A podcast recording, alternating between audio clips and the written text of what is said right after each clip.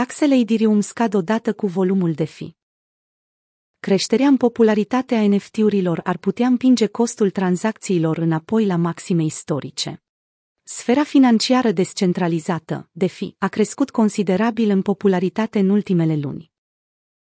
Investitorii noi, atrași de dobânzii mari la depunere pe piețele de lichiditate, s-au dispersat inevitabil și către alte criptomonede, îndeosebi cele noi, descentralizate, care nu au backholderi și care sunt listate exclusiv pe DX. DX-urile, piețele de împrumut și alte sectoare de fi au blocat într-un an de la 1,6 miliarde de dolari la peste 50 de miliarde. Din această valoare totală, primele cinci platforme de fi din top alcătuiesc o lichiditate de 25,34 miliarde. Unul dintre cele mai vizibile rezultate a interacțiunii aflată în creștere cu protocoalele de fi a fost creșterea tarifelor pentru tranzacții Ethereum.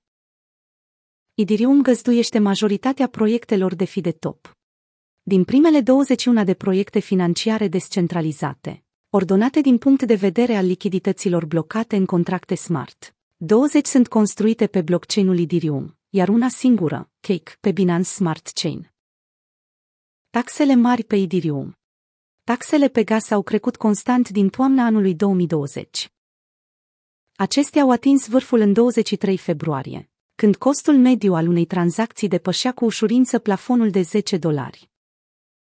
Dacă la maximul din 23 februarie costul mediu al unei tranzacții era de 373 goi, acesta s-a redus cu 70% până în prezent, având un cost mediu de 112 goi la data de azi. 4 martie. Tranzacțiile de fiscad odată cu piața. Scăderea taxelor pentru tranzacțiile Ethereum a fost pricinuită de volumul zilnic al exchange-urilor descentralizate, aflat și el în scădere.